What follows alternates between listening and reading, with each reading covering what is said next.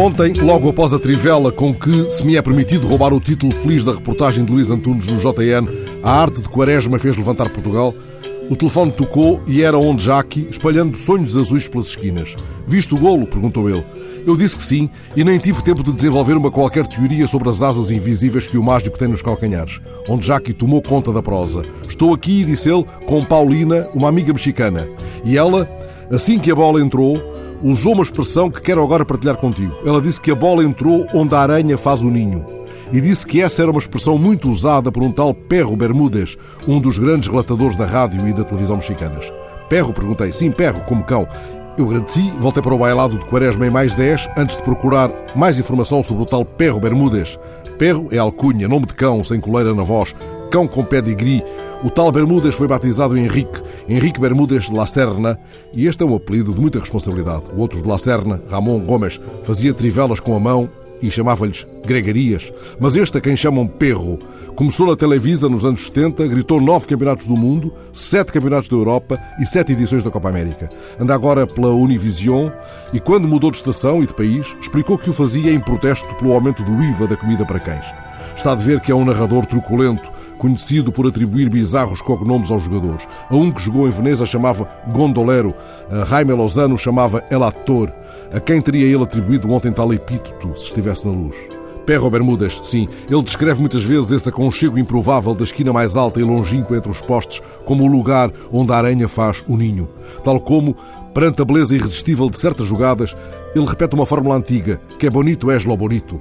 Ora, ontem, em homenagem à amiga mexicana Don Jackie, tentei encontrar alguma referência de Juan Viloro a Perro Bermúdez. Viloro é um grande escritor e jornalista mexicano de que gosto muito e que gosta muito de futebol. Ele vive entre o México e a Espanha, onde sofre pelo Barcelona, mas lá no México é do Necaxa. E certa vez explicou que essa filiação resultava do desejo de identificação com os da sua rua, os do seu bairro, com esse clube mítico que uma vez ganhou ao Santos de Pelé.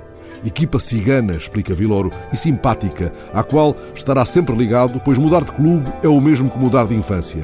E que diz ele de Perro Bermudas? Refere-se-lhe com apreço, refere-se com muito apreço ao timbre e à voz épica do relatador, mas o seu eleito é Ángel Fernández, que define como um dos maiores cronistas desportivos de toda a história.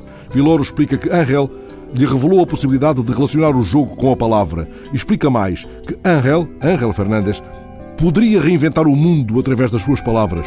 O jogo mais aborrecido convertia-se com ele na Guerra de Troia. Eu ia ao estádio com o rádio, conta Juan Viloro, para ouvir o relato de Ángel Fernandes e assim associei o futebol com a palavra. E de facto, o meu primeiro estímulo para a escrita veio mais do que do futebol das palavras de Ángel Fernandes. Ora, Ángel, de quem se conta que gritou o golo mais longo da narração mexicana, foi cronista no Excelsior, fez o relato inaugural do Estádio Azteca, fez também relatos de beisebol e de boxe e, tal como o Perro Bermudas, rebatizou muitos jogadores. Foi ele que chamou Tarzan a Jorge Davino, Pêndulo a António de la Torre, Leão da Metro a Leonardo Coelho, Ninho de Ouro a Hugo Sanches e filósofo do futebol ao treinador uruguaio José Ricardo de León, que teria ele chamado ontem ao mágico Quaresma. Mas agora que o jogo já acabou, imagino onde Jackie seguindo o fio de histórias de Ángel para surpreender Paulina. Aqui tens uma pista, meu amigo, a quem terá o velho cronista do Excelsior chamado Homem de Sorriso Fácil.